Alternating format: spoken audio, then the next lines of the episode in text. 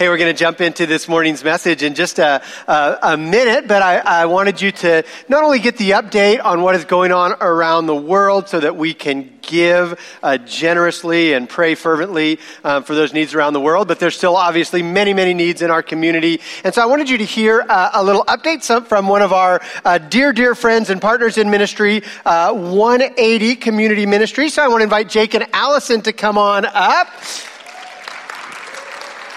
some old friends there, and uh, God has been doing some great things. Um, you can step right up here. Remember, you come right up here. this is where, this is where I, I stand. I stand right here. you do. Um, so, yeah, tell us what's going on and, and how yeah. we can be praying, or if ways we can be involved with um, what God is doing. Yeah, I miss you guys. Mm-hmm. Um, we miss you guys. It's it's been a while. There's been um,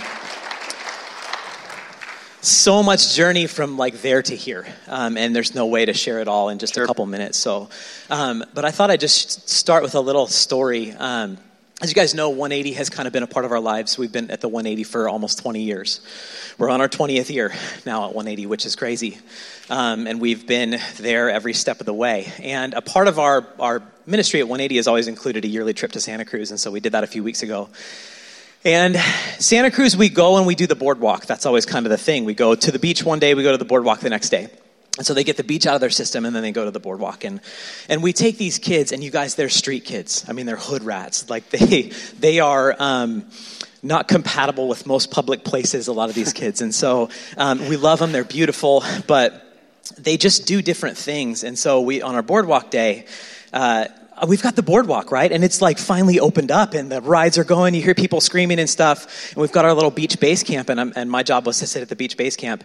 And there's one kid who wants nothing to do with the boardwalk. He's just standing there. And you know how the ocean, when it's like receding, the waves are kind of pounding the, the, the, the sand. And as it recedes, if you're standing in a certain place, your feet will like sink as the power of the ocean kind of pulls the sand around your feet. You guys know what I'm yes. talking about? It's this amazing feeling. And this kid stood there, I kid you not, for like two hours, like just watching his feet. And, and as I talked to him a little bit later, it's the first time he's seen the ocean, um, first time he's ever been there, first time he's touched it. Um, and it just reminded me how big God is and how awesome this ministry is at 180. We get the opportunity to reveal a new world to these kids. And it reminded me of this passage Psalm 89, 8 through 9. Who is like you, Lord God Almighty? We need to hear this, you guys. You, Lord, are mighty, and your faithfulness surrounds you. You rule over the surging sea. When its waves mount up, you still them. Right? This revelation that God is at work and He's doing these amazing things. And so the last couple years of our lives, last couple years of 180 have really been defined by watching God work His wonders, right, and reveal Himself to us in that way. Allie's going to share um, just kind of what's been happening. There's so there's too much, but she'll share the highlights in like a minute, yeah. right? Uh, so we, yes, we just wanted to say first of all, thank you. We miss you guys. The seed that you planted with 180 has turned into a garden and with multi like different flowers and trees and and so we just get to share a little bit of what that's looking like right now. So during COVID, our whole team was repurposed. We did um, a distance learning with First Baptist. Uh, so we weren't seeing as many teenagers. We were going to the parks, we were going to their homes, we weren't actually seeing them in the center. And I think about that song, The Goodness of God is Running After Me. A lot of our kids who were stuck in their homes, apartments, apartments with multiple people, um, they didn't experience God running after them. I mean, you actually had to go find them. The goodness of God had to present itself to them. So our team, we were repurposed. We're doing things at, at the teen center with um, little kids, helping to teach them, which was crazy. Um, but then uh, also, we were going to their homes, delivering care packages. Our counselors, we were one of the few counseling centers that were open all through COVID, not just doing Zoom and phone calls, but with safe practices still meeting with kids. And so, schools, churches, um, were just giving us referrals. So some of these kids were going to their home. They're already in poverty. They're already um, just really struggling. We show up at their house and they've lost a parent, and so we'll just play a board game on their front yard. We started bringing blankets and lawn chairs, or we'd go for walks around the neighborhood. Nobody else was out because really you're not supposed to be out. But these kids, they, cannot be in their apartment by themselves, just crying. We show up at one house and a mom had decided she was done, so she just abandoned her family and the dad's trying to like piece it together and the kids are just sobbing. And the goodness of God had to go to them, you know? And so that's really, we as Christians, that is our privilege to be the hands and feet of Jesus in a time of a pandemic, in a crisis, um, and just every day. So that's really what our counseling, what our team, what you all have done together is respond in this time of need. Um, as a byproduct of being one of the few agencies that's really out meeting with kids, um, the school district had one of our friends, he, he called and he said, We got all this money um, can you just hire a thousand, maybe not a thousand, a lot of counselors, we'll just put you in every single school. Well, we couldn't do that, but it's just that feeling of we want to partner with you. We know that you will do, we didn't have all the red tape that the school district had. We could actually just go to their schools. Um, and so we continue to serve people. I mean, suicide is, I mean, ideation, it's on the rise, depression's on the rise, divorce, I mean, it's just really tough out there right now, and I know you all know that.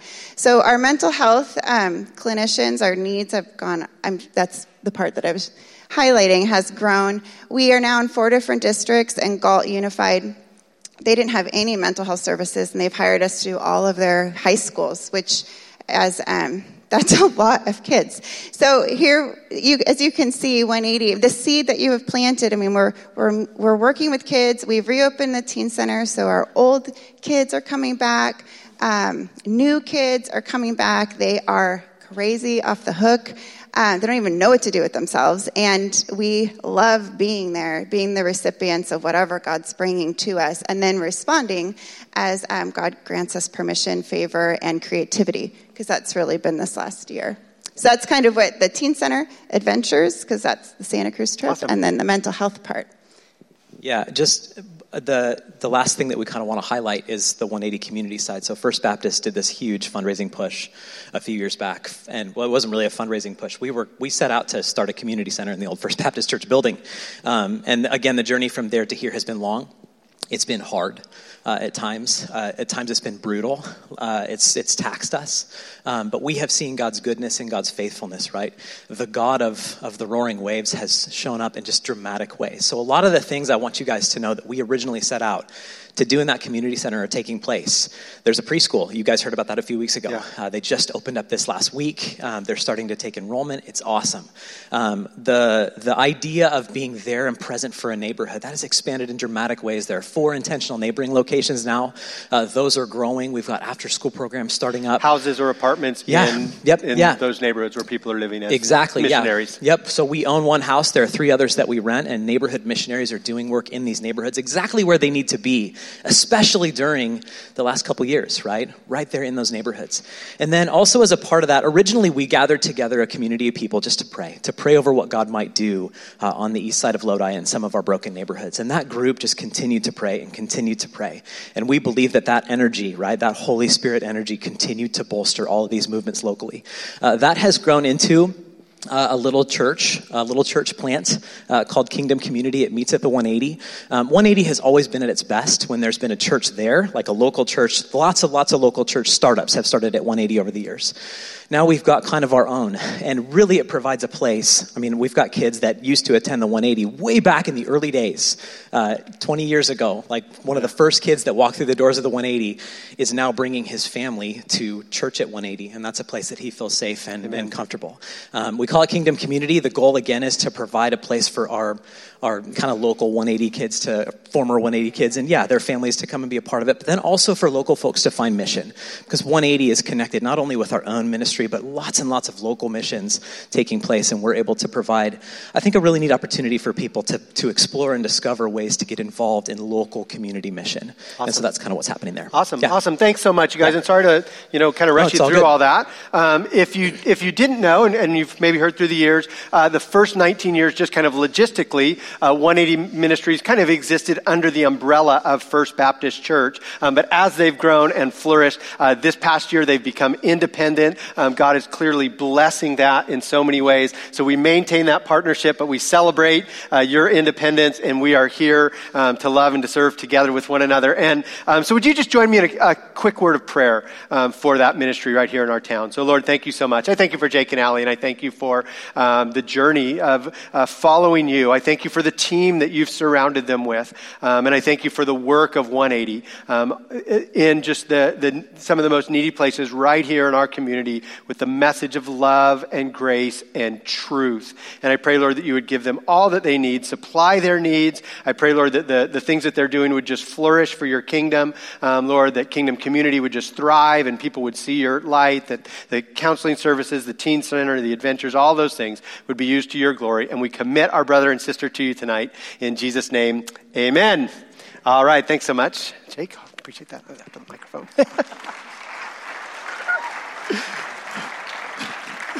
All right. Well, awesome. Thanks so much. Hey, as you came in this morning, hopefully you got uh, some message notes. Now would be the time to grab those out. Uh, grab your Bible because today, um, after a little six week pause, uh, we are jumping back into a study that we began several months ago in the book of Romans. And we called this series in Romans, A Letter That Changed the World. And you may recall when we first started talking about Romans, uh, we suggested that Paul's inspired letter to this young group of, of Christians, this upstart church in the very heart of the Roman Empire, just might be the most important document uh, that we have to describe the doctrine and the Christian life.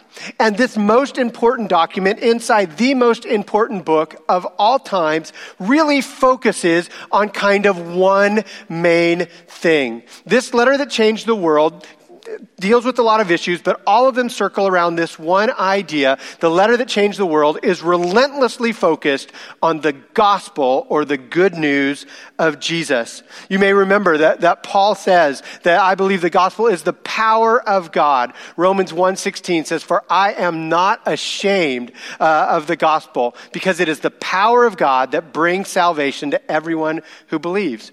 And so if you read that, that's really interesting because Paul doesn't say, I believe the gospel, you know, teaches us about the power of God. I don't believe the gospel, you know, points us to the power of God. The gospel is not three easy steps to discover the power of God. The gospel is the power of God. And so that's a, that's a big deal. And Paul takes these 16 chapters in the book of Romans to unpack uh, what that is all about so that we can understand it and live it out. Now, everyone agrees, uh, there's you know, some different outlines for the book of Romans, but everyone agrees that Romans can essentially be broken up into two kind of main sections. So, chapters 1 through 11, which we covered earlier this year, chapters 1 through 11 are all about kind of this uh, systematic, in depth, theological uh, description of what the gospel is. It's the deep theology of it.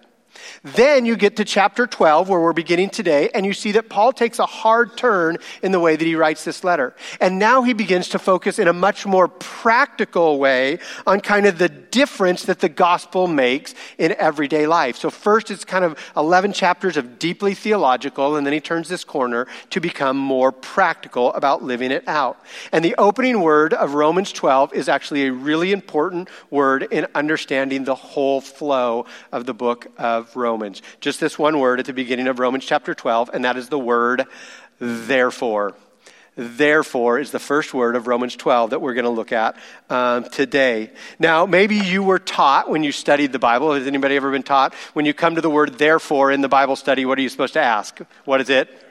What's it there for? So clearly, that's an important question um, to ask here as we think about this idea of what is um, what is that word there for. and what we see is that it ties together this deeply theological with this intensely practical in a way that says this is now in light of all of the good news of jesus therefore this is how a believer lives This is the way you put this stuff into practice. And that's what we're going to be digging into for these next uh, six, eight weeks as we finish up uh, our study in Romans. So Paul begins these five uh, practical chapters, 12 through 16, uh, focused on how the Christian life um, uh, is to be lived by addressing a question that I would say that pretty much every single person in this room has asked at least at some time. Every person watching in the gym, every person online has some time in their life asked this question that Paul deals with. And the question is this God, what is your will for my life?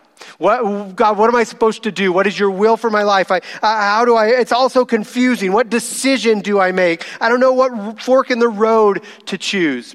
In fact, I came across this little poem. Maybe you would relate uh, to this little uh, poem from Dr. Seuss that goes like this.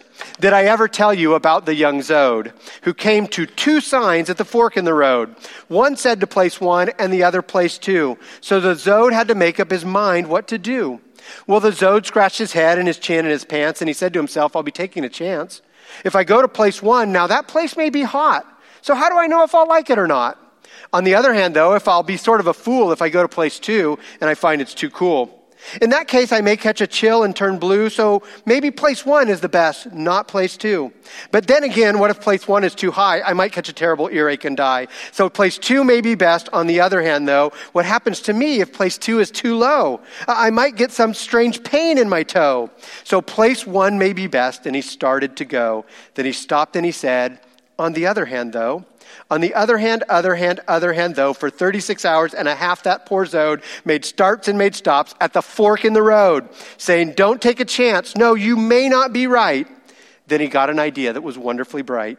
Play safe, cried the Zode. I'll play safe. I'm no dunce. I'll simply start out for both places at once. And that's how the Zode, who would not take a chance, got no place at all with a split in his pants.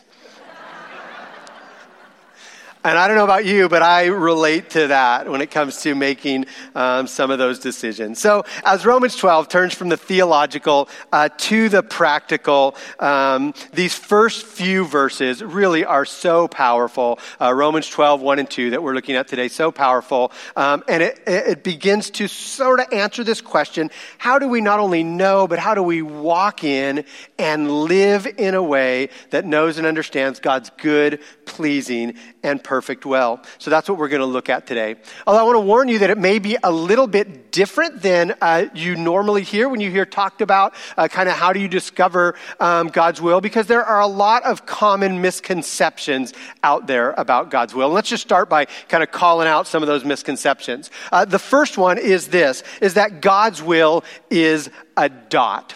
There's this idea out there that many Christians live under that God's will is this dot. And what I mean by that is it's this one very specific, just only one answer, and I have to find that. If I want to know God's plan for me, I've got to go to just the right school, I've got to take just the right job, I've got to live in just the right uh, community, I've got to marry that one person, I've got to live in or start and serve in just the perfect ministry. And honestly, I, honestly, I think so many Christians live their life under this burden that somehow uh, God's will is like this hidden treasure. And unless you decipher all the clues and figure it all out, somehow you are going to miss God's good, pleasing, and perfect will.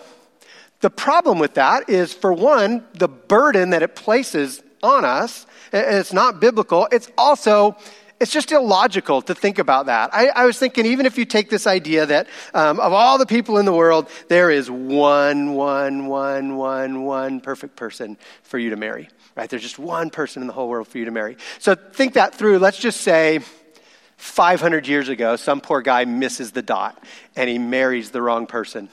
And then that girl now, she's messed up, and so she marries the wrong man. And then that guy marries the wrong girl, and that girl marries the wrong guy, and on and on it goes. And so basically, look around, everyone here is married to the wrong person. And that's not true. God's will for you to be married to is the person that you're married to, right? That is God's will. God's will is not this hidden treasure that somehow we're going to, you know, He's just waiting for us to, to, to miss it. God's will is, is not a dot. Um, uh, God's will is also not a, a feeling. God's will is not a feeling. You hear Christians say this all the time. I just feel like God wants me to do this, or I feel like God is telling me to, to do that. The biggest problem, again, not only is that not a, a, biblical thing, but that's unreliable. If you are building your spiritual life and, and finding God's will on how you feel, you will be misled. I know in my life, my feelings are not reliable. They go up, sometimes they are, but often they're not right? Because they go up and down based on the circumstances and how I'm feeling and did I get a good night's sleep and how are things at work? How are things at home? And all of those things. And, and so to say God's will is I just am going to kind of feel it, boy, we open ourselves up to a lot of deception. Uh, a, third misconception is that God's will is a system, right? If I do these certain things, that's going to reveal God's will. Anybody remember, say, when you were uh, before you were married, if you were like me, uh, you would say, okay, I'm going to call this girl, and if she picks up on the third ring, I'm going to ask her out. Right? And so we make kind of this system. I actually had that experience just this week. I said, Lord, if it is your will for me to have a chocolate donut this morning, um, when I drive by the donut shop, there's going to be a spot right in the front for that. Sure enough, the fourth time around the block, there it was, right in the very front which is not true. But see, God's will is, is not a system like that. It's not some punch in this and punch in that and God spits out his will. You know, a lot of people point to, if you, you know this story, there's an Old Testament story about Gideon who lays out this fleece. And we hold this up as this is some great model that we're to follow. The reality is, in the story of Gideon, his fleece is a sign of weakness. His fleece is a sign of fear and an inability to just trust God and do what was right in the first place. And so for many Christians, the way that we approach God's will, if you want to just track with me on this for a minute, is actually a very pagan approach. Because many of the both ancient and modern pagan religions are very much about how do I divine God's will? How do I kind of figure it all out? So that's why we have astrology, so that the stars will tell me the will. And, in ancient religions, and some modern ones even around the world today, you know, they'll sacrifice an animal and look at the insides of it to determine God's will, or, or they'll spin an arrow, or they'll play a Ouija board or something like that.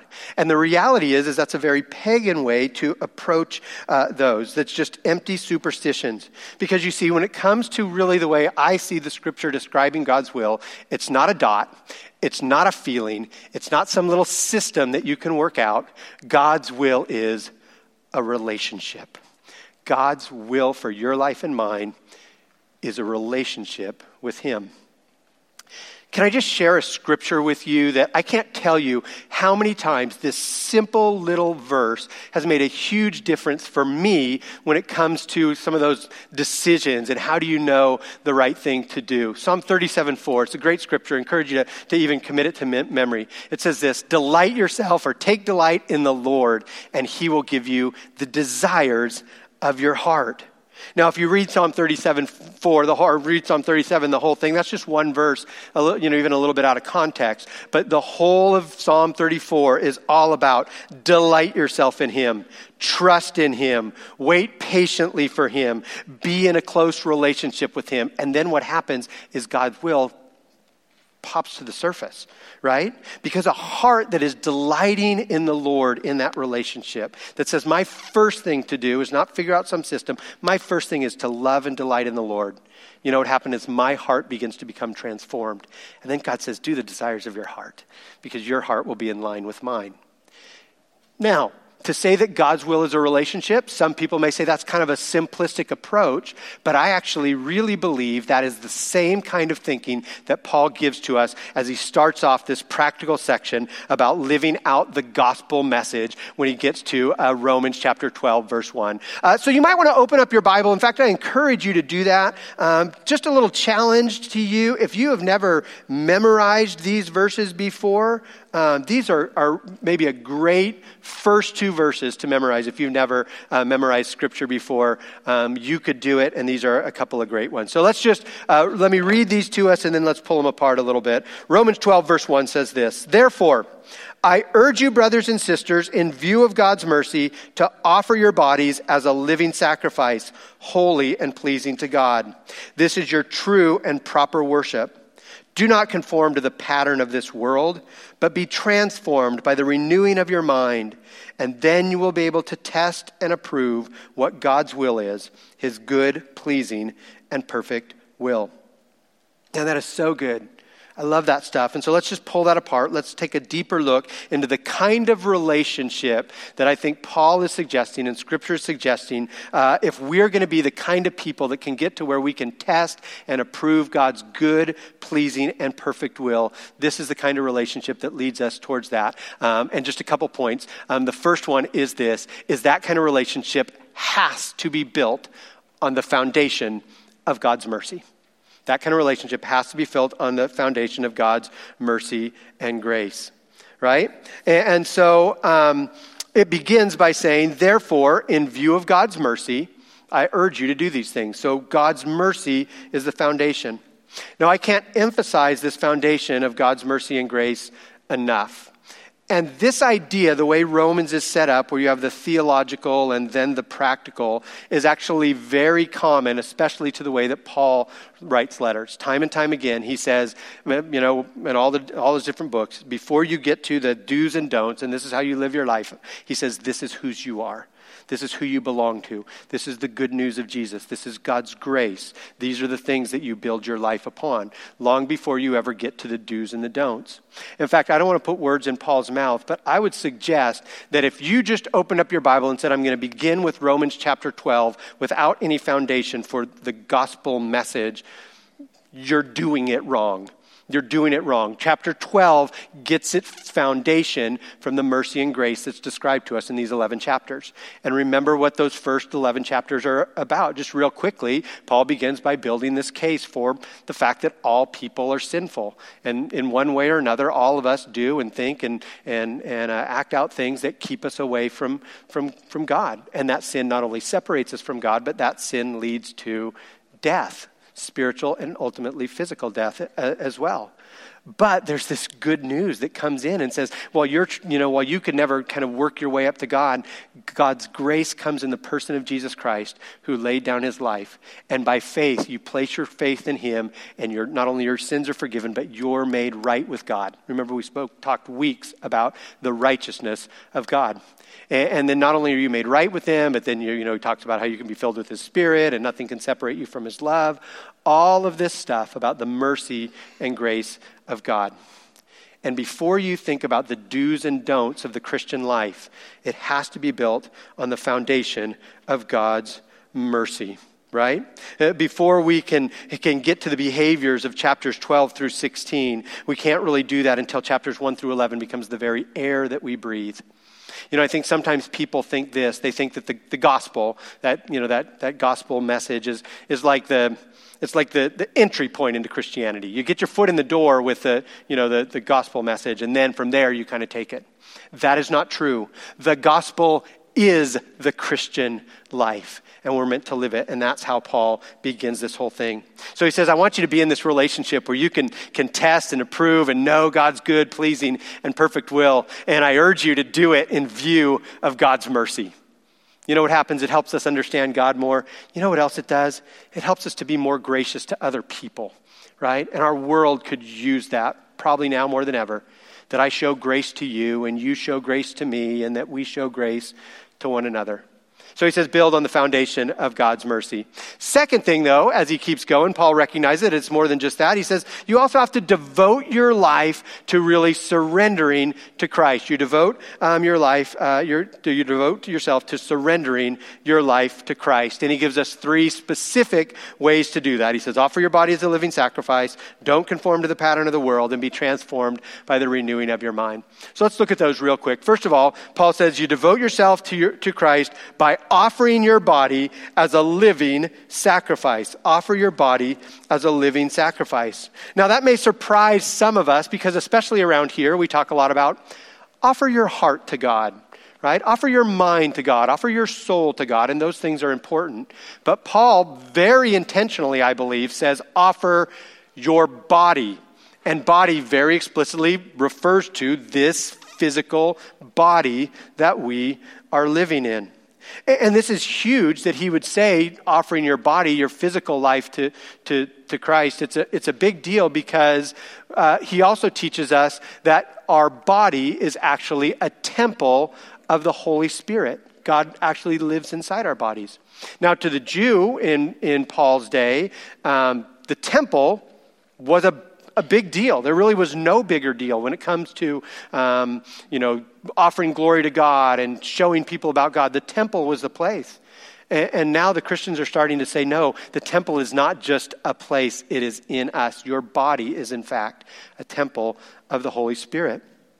If you trace Paul's argument about the body, kind of the physical nature of, of how offering ourselves to, to Christ, how important that is, all the way through Romans, you find some really fascinating stuff. Uh, let me just point out a little bit to you. Romans chapter 3, um, if you want to turn back, I'll read it to you as well. But Romans chapter 3, verse 12, is when Paul is still describing sin. And he's kind of going on and on about how all of us sin and all of us fall short of the glory of God. And this is the way he describes it in Romans 3.12. He says, All have turned away, and they have together become worthless. worthless. There is no one who does good, not even one. Thank you for that cheery news. But then he says this He says, Their throats are open graves, their tongues practice deceit. The poison of vipers is on their lips. Their mouths are full of cursing and bitterness. Their feet are swift to shed blood. There is no fear of God before their eyes. And, and so the argument is if, if for Paul the old sinful life was tied up with the things of the body, then the new life in Christ also should be tied up in our physical bodies, right? Our throats, our lips, our mouths, our feet, our eyes. They used to be instruments of sin. But Paul says now, in this relationship, they become, a, uh, they become a, an instrument of his glory. So, when you think about this life of Christian devotion and offering your body, uh, just real quickly, three things kind of jumped off the page to me. Um, first is that it's voluntary. You guys, you get to make the choice. God is likely not going to force you to offer your body. But every morning you wake up and you can say this God, I offer myself to you. God, I offer my body to you. And it's voluntary. Second thing is it, it's, it's personal, right? It's, it's, it's your body. It's the, the maybe the thing that we have to offer the most. And we can voluntarily make that personal choice. And then finally, it's complete. He says, You're a living sacrifice. Having to go into it, but remember what happens to the sacrifice in the Old Testament? They give all. They give 100%. Now, we're living sacrifices, which means we can crawl on and off uh, the altar, but the idea is it is voluntary, it is personal, and it is complete. So Paul says, Man, I want you to get to the point where you can just walk in the will of God because it's good and it's pleasing. One of the ways you do that is just every day offer your body to me. But he knows that it's not just that. He knows that it's more. And so he says also this He says, Don't conform to the pattern of this world. Paul says, You got to live differently. And the, the way you think, the way you act, it should be different from the world around us. Now, for years, this verse, do not conform any longer to the patterns of this world, has been a preacher's favorite verse because this is the, you know, hey, no sex, drugs, and rock and roll verse. Because you can say, you know, those are the patterns of the world, and, um, you know, and you know the saying, don't drink, don't smoke, don't chew, and don't date a girl, don't date girls that do, kind of thing. So preachers love to, to you know, use these verses. Now, that idea of living a pure and a holy life is so important. We are the bride of Christ, that we would live pure and holy, that w- the way that we actually live out our lives is true. But to make the patterns of the world only about those outward physical things, I think is to somehow miss the point. Because when Paul talks about the patterns of the world, he's talking about the values, the thought pattern, the way you approach life. These last six weeks, we've been in this We Still Believe series. It has been all about calling out these are some of the patterns of the world, and how do we live in a, a grace filled but a truthful way uh, that doesn't conform to the pattern of, of this, this world. And, and, I would just encourage you this week, one way to kind of live this out is maybe as a, as a family or in your community group or something like this, to think through what are the patterns of the world that you find yourself being pressured to conform into? What are, what are some of the patterns and the thinking and the values that you just kind of feel yourself sometimes being conformed into. I just took a, a couple minutes this week and jotted down some ones um, for me, and let me just share them with you. When I think about some of the patterns of the world that come chasing after me sometimes, um, one of it is just selfishness. And not just this selfishness, but this self importance, like my agenda and my thoughts and my stuff is the most important. And that's not a Christian pattern, that is the pattern of the world to say self is most important. Greed. Greed for years has been the pattern of the world. Busyness and distraction. You know, this little thing that we carry around all the time, just tethered to us, is a pattern of the world because it says I've always got to be checking, I've always got to be these things. And that pattern of the world keeps me from experiencing the still, small, quiet voice of God that I'm not going to find when I'm just flipping through those things. So, how can I quiet that pattern of the world in my life? I think of the polarization and kind of the tribalism that we live under these days. That's a pattern of the world. It's a deep pattern of the world right now that I think Christians need to recognize that we're being forced to conform into that. And we need to say, I'm not going to be conformed into that. To see even arguing over things like masks and vaccines in a way that is dividing families and dividing churches and dividing communities. That's a pattern of the world. It's not God's pattern. You can have opinions on those things. I'm not saying you, you don't care about those things.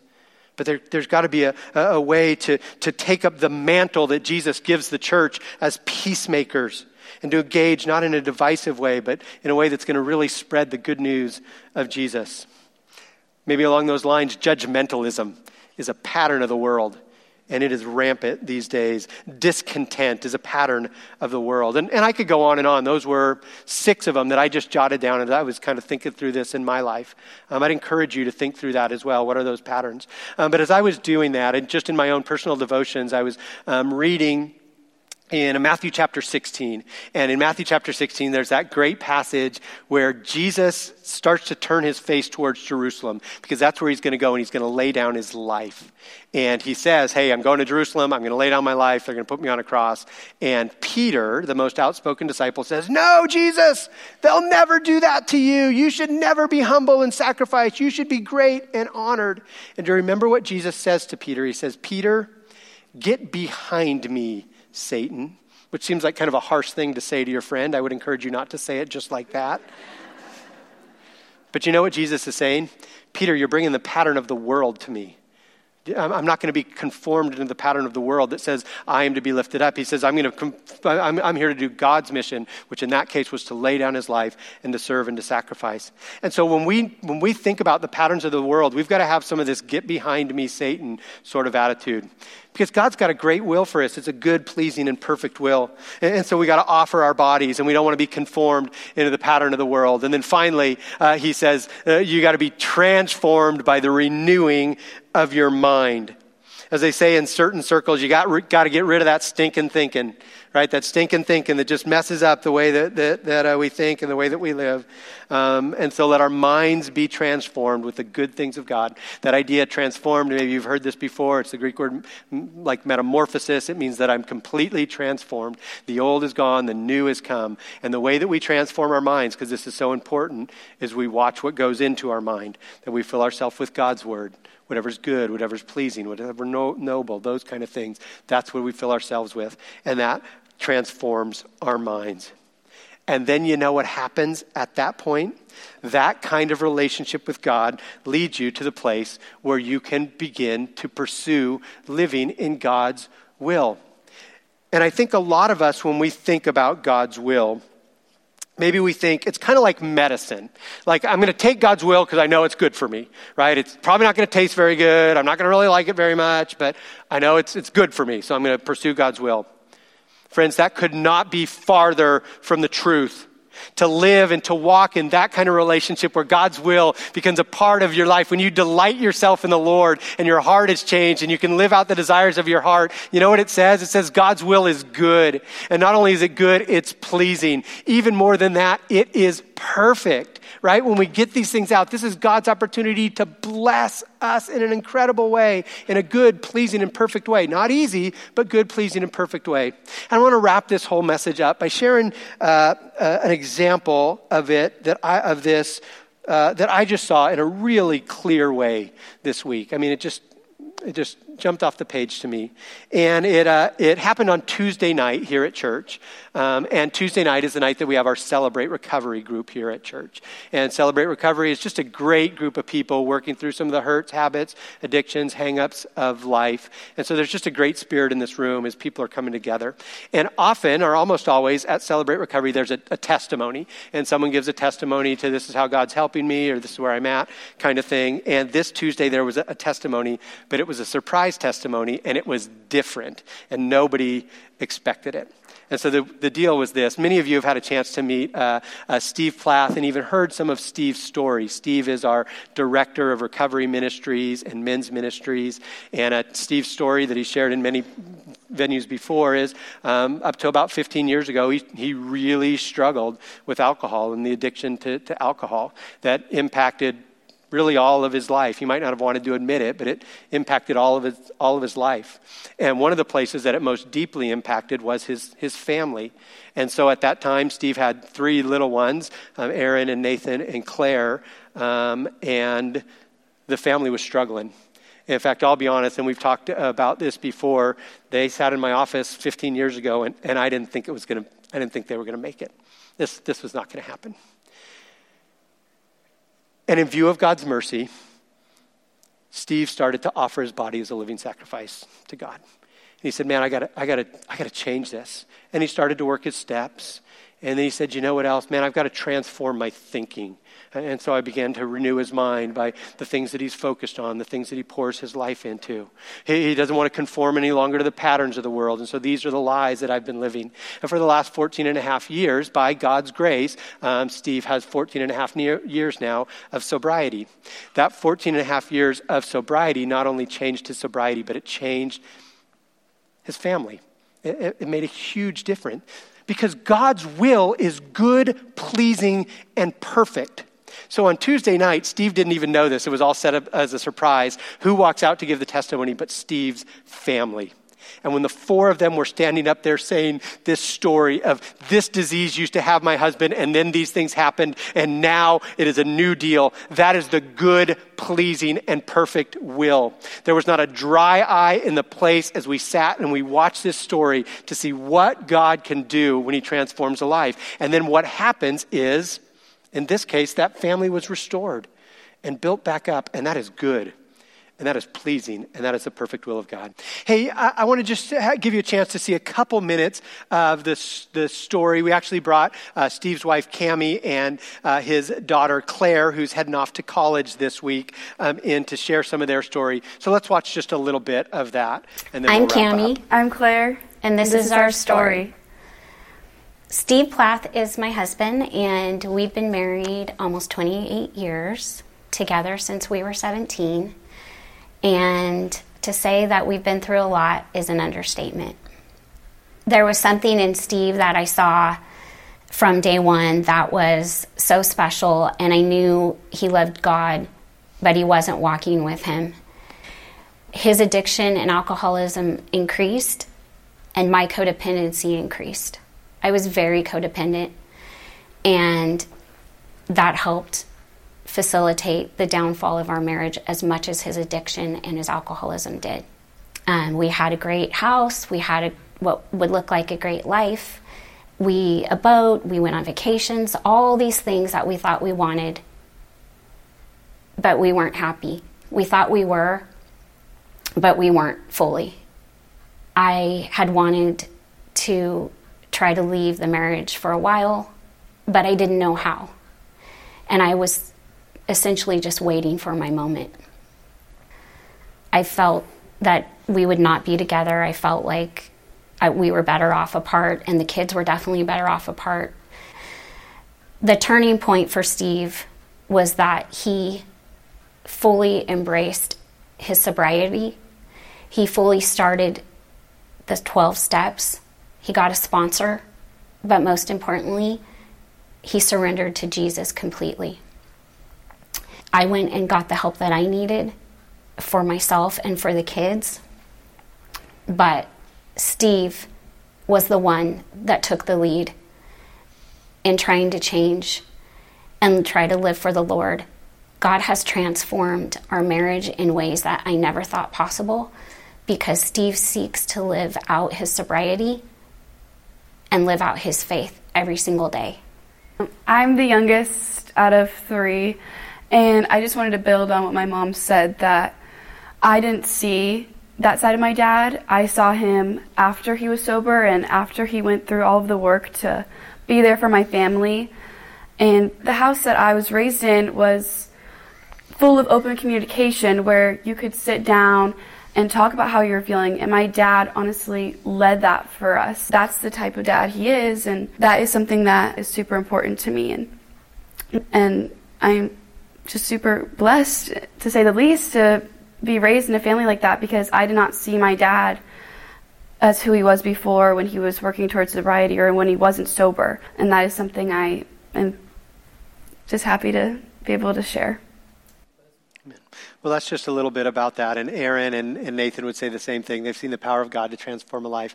And I share that story not even to highlight anyone in particular, but to give you hope and to call you out. If you're feeling, if you're in that stuck place, and not only I don't know which direction to go, but I don't feel like I'm living in the, the life and the purpose and the will that God has for me. It begins with a relationship, a relationship with Jesus Christ. And it's not easy. Every day we offer ourselves. Every day we get rid of that thinking. Every day we transform our mind. And God's good, pleasing, and perfect will is there for you as well. Let me pray as we wrap up. God, I thank you so much for the power of that story to see your scripture lived out in such a practical and a very real way. The words that you inspired Paul to write almost 2,000 years ago have worked themselves out on the streets of Lodi these last 15 years, and we thank you for that. And I pray for more and more of that. I pray for the, those that are here this morning that are feeling kind of stuck, and whether it's an addiction or, or just a way that they're living that just is, is not the will that you have for them. I pray, Lord, that you would give them the power and the strength by your gospel to turn to you and to receive the grace and the love and the truth that will point them to a good, pleasing, and perfect relationship with you. Lord, work in our church, work in our lives. We love you and we give ourselves to you. Lord, we surrender ourselves to you. In Jesus' name, amen.